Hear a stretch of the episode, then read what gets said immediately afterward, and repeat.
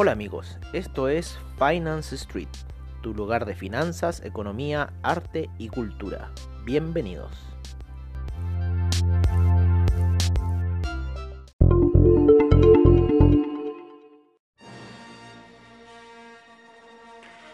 Hola amigos de Finance Street y bienvenidos a otro nuevo sábado de reportajes, como siempre, al estilo de Finance Street, en donde tratamos de traerles a ustedes mediante la imaginación el mundo del arte y la cultura.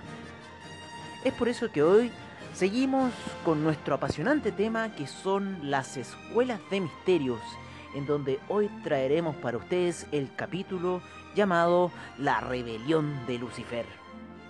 Sin duda que este personaje evoca muchas cosas dentro de su ser, ya que ha sido muy estigmatizado debido a las religiones que han dogmatizado y se han apoderado de sus almas.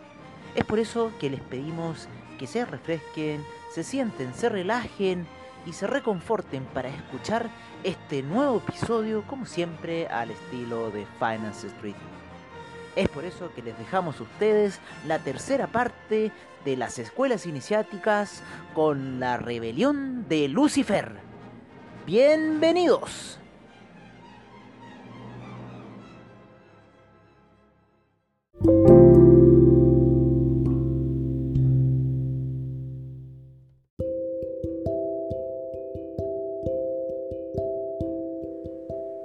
Hace mucho, mucho tiempo, cuando el espíritu comenzó, por decirlo así, esta emancipación mediante lo que hemos explicado con el patrón de la flor de la vida, eh, cuando se iniciaron los distintos estados como la semilla, la flor, el árbol, el fruto de la vida, en un proceso de constante expansión del universo, ya que el universo se encuentra en una constante expansión. Pero en eso, dentro de esa expansión también eh, hay dos procesos más, que son la inhalación y la exhalación del universo. Podría decirse que quizás estamos en una exhalación del universo en lo que es eh, el estado físico que estamos ahora. Porque existe también otra inhalación del universo cuando eh, ocurre el momento de la muerte. Los antiguos mayas le llamaban a ese proceso el volver al águila, ¿no? Ya que ellos dentro de sus visiones habían descubierto que todo lo que compone el universo es energía como tal, ¿vale? Y esa energía como tal está en un constante proceso de inhalación-exhalación. Ocurre una exhalación de esa energía ya que esa energía principal de donde provenimos todos nosotros, que le llamaron ellos el águila, se encuentra exhalando y eso crea a los seres humanos, eso crea todas las cosas que nosotros vemos y son todas las experiencias que vivimos ¿no? dentro de, de lo que nos toca vivir, dentro de lo que es la vida, lo que esta entidad, esta energía va recopilando. Luego, al momento de morir, ocurre esta gran eh, inhalación por parte de la energía que es volver a la fuente y en donde finalmente los mayas habían descubierto en cierta forma el truco de la inmortalidad que finalmente el águila lo que quería era netamente las experiencias de vida que se habían ocurrido en ese momento, en ese lapsus de tiempo que se había dado para ser conscientes de. La vida en cierta forma es un estado de conciencia en la cual todos y cada uno de los seres que estamos estamos involucrados. Sin embargo, el ser humano o los draconianos o todo aquel ser consciente de su ser son los que pueden acceder ya a otros niveles dentro de lo que es, en cierta forma, el juego de la vida. Y es así como los mayas descubren el truco de esta situación, que era en cierta forma dar las experiencias de vida y no pelear con el águila las experiencias vividas. Todos los seres humanos terminan aferrándose a la experiencia vivida y finalmente eso termina jugando en contra de cada uno de nosotros, aunque no sepamos, ya que esa información es la que se nos ha ocultado a cada uno de nosotros. ¿Por qué? Porque nos quieren tener siempre dominados, nos quieren tener siempre subyugados, ya que no sirve para ciertos seres dentro de los dos estados dimensionales no sirve que nosotros evolucionemos. Siempre nos quieren tener ahí subyugados para ellos poder alimentarse de nosotros. Ocurre con los reptilianos, ocurre con miles de cosas que eh, se han presentado dentro del universo, que también parten después de las guerras de Lira y Orión, capítulo que ya habíamos comentado la semana pasada. Y es después de la guerra de Lira y Orión que se formó la Federación Galáctica. Y esta Federación Galáctica respondió en cierta forma a cierto ordenamiento muy reptiliano, que tenía que ver con castas, que tenía que ver con jerarquías. Y también así se organizó ese mundo detrás de aquel mundo de la experiencia consciente, aquel mundo que se encuentra del otro lado de la barrera, por decirlo así, en el mundo de los muertos. También se organizó de una manera muy peculiar. Y es aquí donde empezaremos nuestra historia para poder llegar a aquel personaje que hizo un cambio dentro de toda esta situación.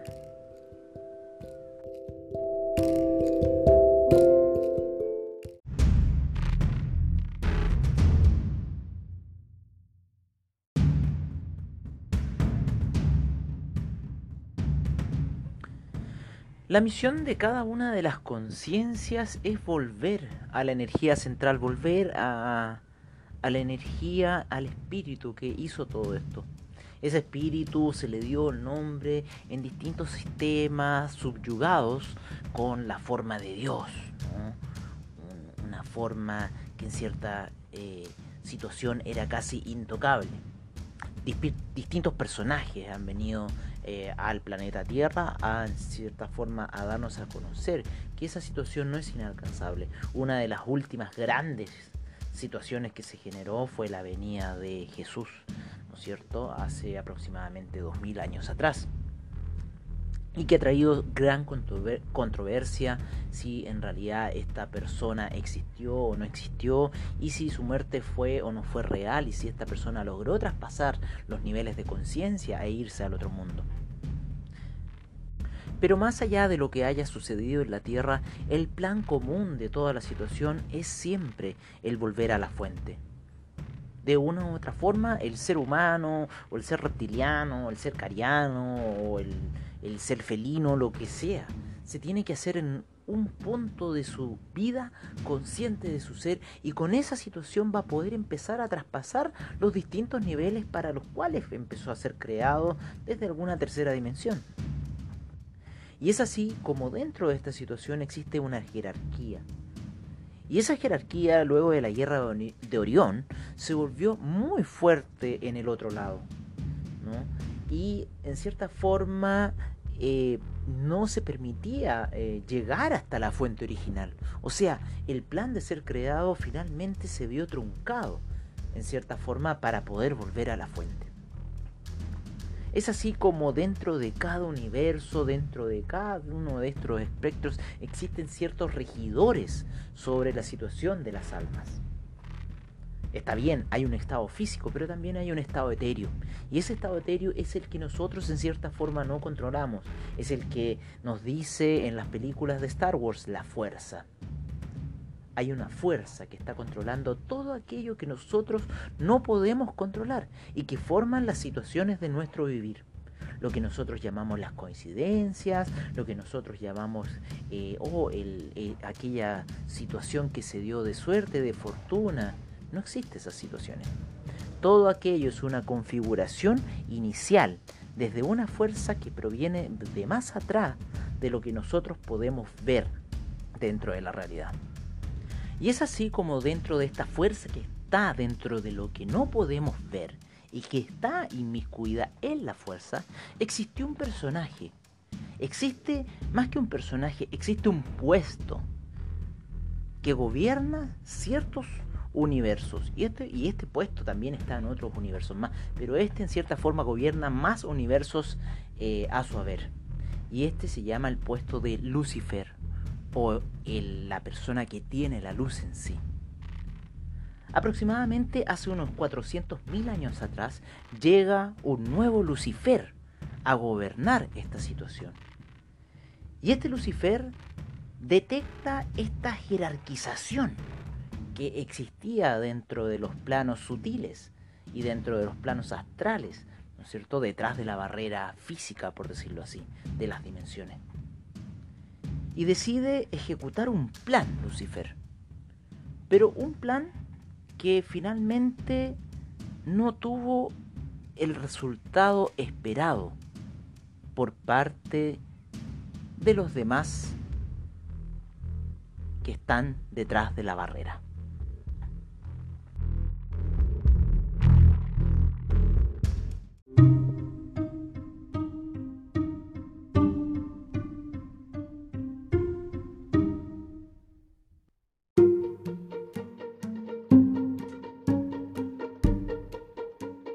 Hay un libro que se llama El libro de Urantia. En este libro de Urantia se trata de explicar un poco la formación del universo y algunas veces resulta ser un poco bíblico, ¿no? un poco medio cristiano. Es un libro que en realidad sus autores son desconocidos y que fue criado durante el siglo XX, supuestamente por eh, canalizaciones, las cuales se fueron escribiendo en el planeta Tierra. Eh, dentro de este libro describe lo que es la rebelión de Lucifer. Y ellos proponen y ahí dicen en cierta forma que el ataque contra el plan universal de capacitación de los mortales ascendentes. Lucifer sostenía que se gastaba demasiado tiempo y energía en el esquema de capacitar en forma tan completa a los mortales ascendentes sobre los principios de la administración del universo principios que según él eran poco éticos pero irracionales.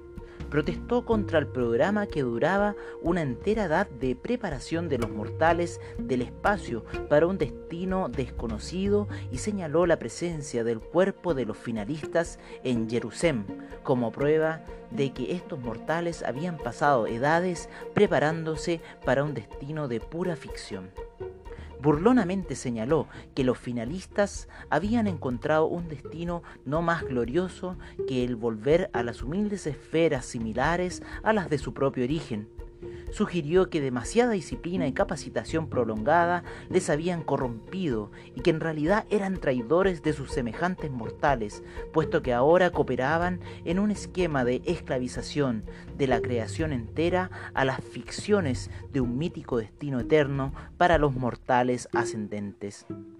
Advocó que los ascendenteros debían disfrutar de la libertad de autodeterminación individual desafió y condenó el entero plan de ascensión mortal como estaba patrocinado por los hijos de Dios paradisíacos y apoyado por el Espíritu Infinito.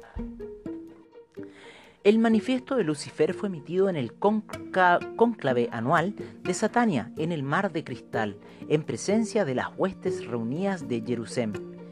El último día del año, alrededor de 200.000 años atrás, tiempo de Urantia.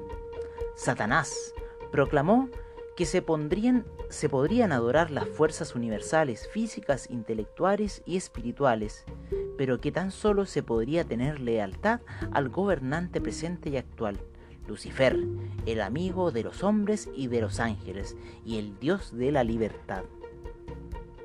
Es aquí como también surge la figura de Satán, y empezamos ya a ver cierta correlación de lo que han hecho las religiones para poder separar ciertas ideas o cosas que están sucediendo tras el velo de la humanidad.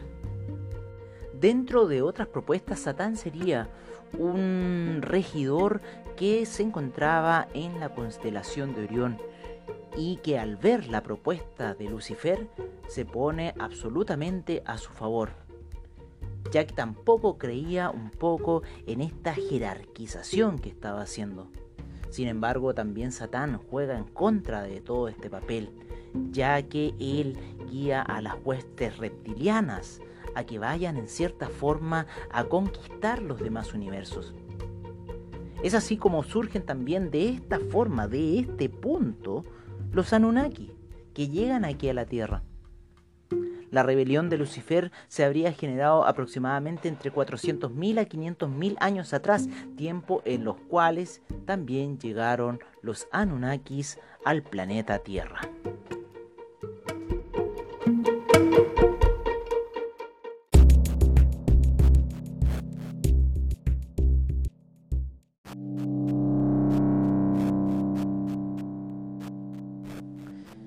En cierta forma, si la rebelión de Lucifer da paso a que los seres eh, tengan una evolución más rápida, ¿no?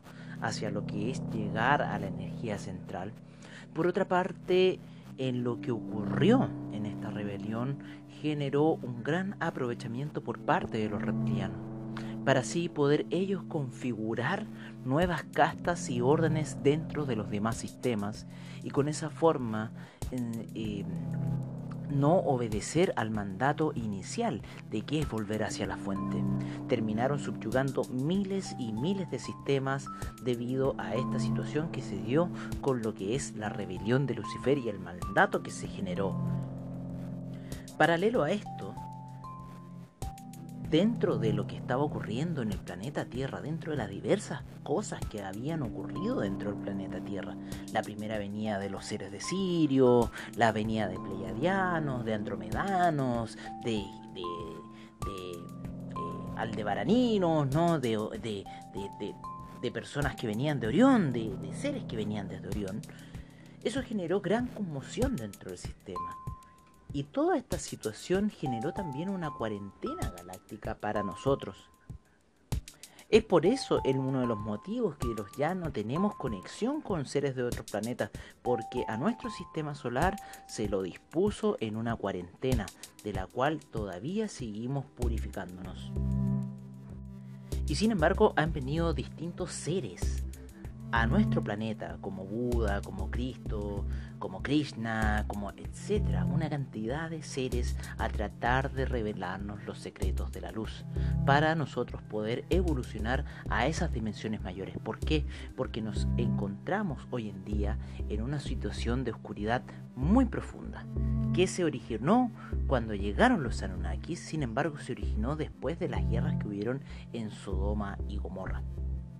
Sodoma y Gomorra son dos ciudades que se mencionan muy bien dentro de lo que es la Biblia. Sin embargo, nosotros tenemos una imagen como ciudades casi prehistóricas.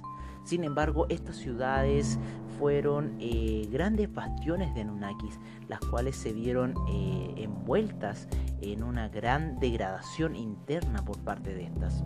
Estas ciudades finalmente terminan eh, desapareciendo de la faz de la Tierra y terminan desapareciendo de la faz de la Tierra como una gran guerra termonuclear. Algo que en cierta forma no podemos concebir cómo gente del pasado puede tener una tecnología tan grande. Es así la historia. Es así lo que pasa. Situaciones que ocurren hoy, ya mañana las hemos olvidado. Es así como lo que pasó en eh, la Primera Guerra Mundial, lo que pasó en la Segunda Guerra Mundial, cómo hemos ido olvidando todas esas fases. Una vez se planteaban eh, distintas personalidades de qué sería que si la guerra la hubiese ganado eh, Alemania. Sin duda, que si la guerra la hubiese ganado Alemania, la Segunda Guerra Mundial, la historia que estaríamos contando hoy de la humanidad sería muy distinta. Y quizás el marco alemán sería la moneda que domina el planeta hoy. Sin embargo, quienes ganaron esa guerra fueron los estadounidenses y los aliados. Y los estadounidenses, que ya provenían de este, este poder Anunnaki, ¿no es cierto?, que ya se veía reflejado en ese billete de un dólar, se hacen de la economía mundial y es por eso que hoy todas las cosas se requieren más el dólar. Todas las cosas que nosotros vemos hacia el futuro son en base a aquellos ganadores de las guerras pasadas.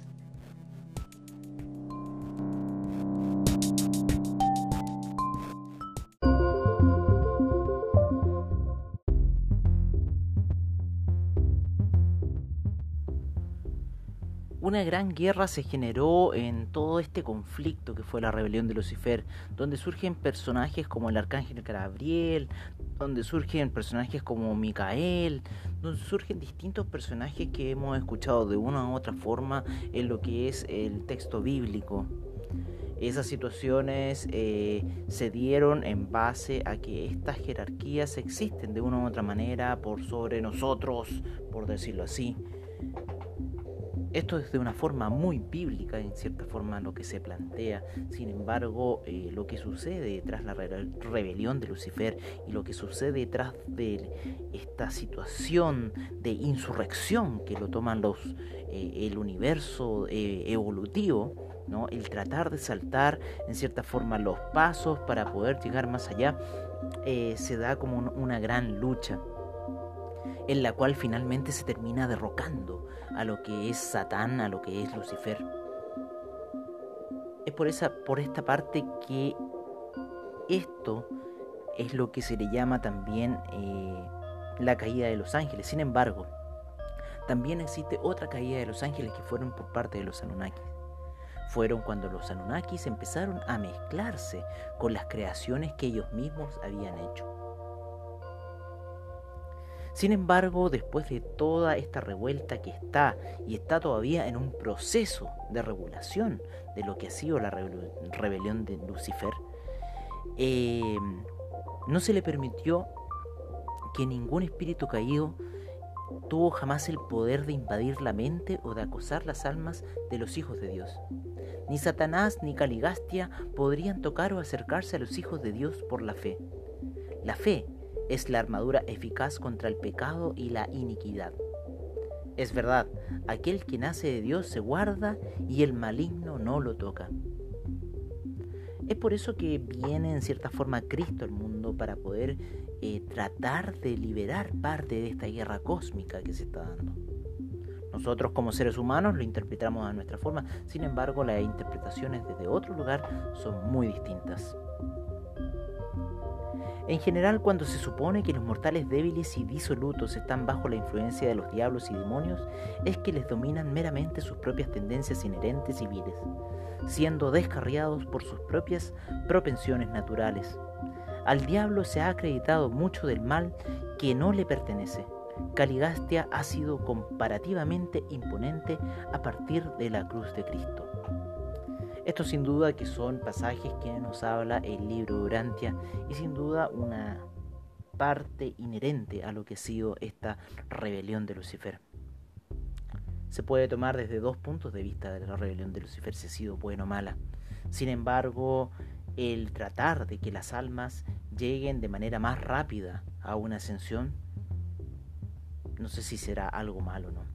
Sin embargo, detrás de la cortina que hay eh, en lo que es la muerte en sí, se está disputando una lucha entre que si esta situación tiene que ser o no. Es aquí como surge esta historia de lo que es la rebelión de Lucifer y en cierta forma de qué trata de abarcar la rebelión en sí y de por qué eh, se ha sido tan demonizada o no. Sin embargo, eh, volviendo al tema de los Anunnakis y al tema de la dominación por parte de la religión, que ha sido uno de nuestros grandes enemigos contra la mente, contra el espíritu y contra todo aquel ser que trata de buscar la verdad de lo que ha pasado alguna vez en el universo.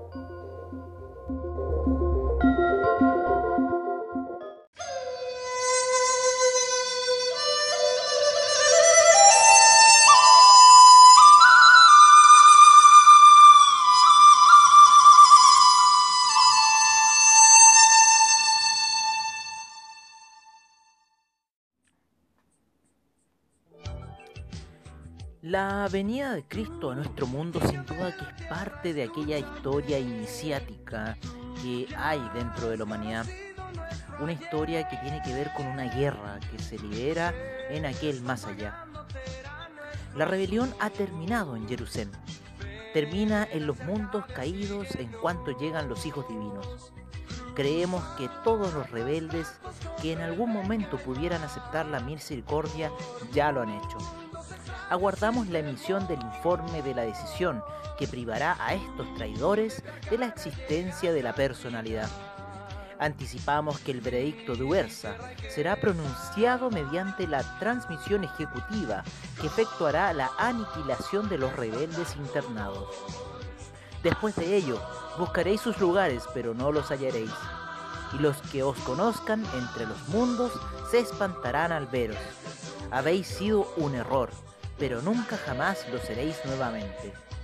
Así pues, todos estos traidores especiales serán como si nunca hubiesen sido. Todos aguardan el decreto de Ubersa. Y es así amigos como terminamos un nuevo sábado de reportajes al estilo de Finance Street. Esperamos que este capítulo de hoy, que ha sido bastante denso, les haya agradado. Pero sin duda, que es nuestra forma de poder transmitirles el arte y la cultura hacia ustedes, una de nuestras misiones principales como Finance Street junto con transmitirles lo que es el mundo financiero y llevarlos a esas dimensiones desconocidas para ustedes. Es así como los esperamos nuevamente el próximo sábado para un nuevo sábado de reportajes al estilo de Finance Street. Agradecemos su sintonía y los veremos en una siguiente ocasión. Hasta pronto amigos.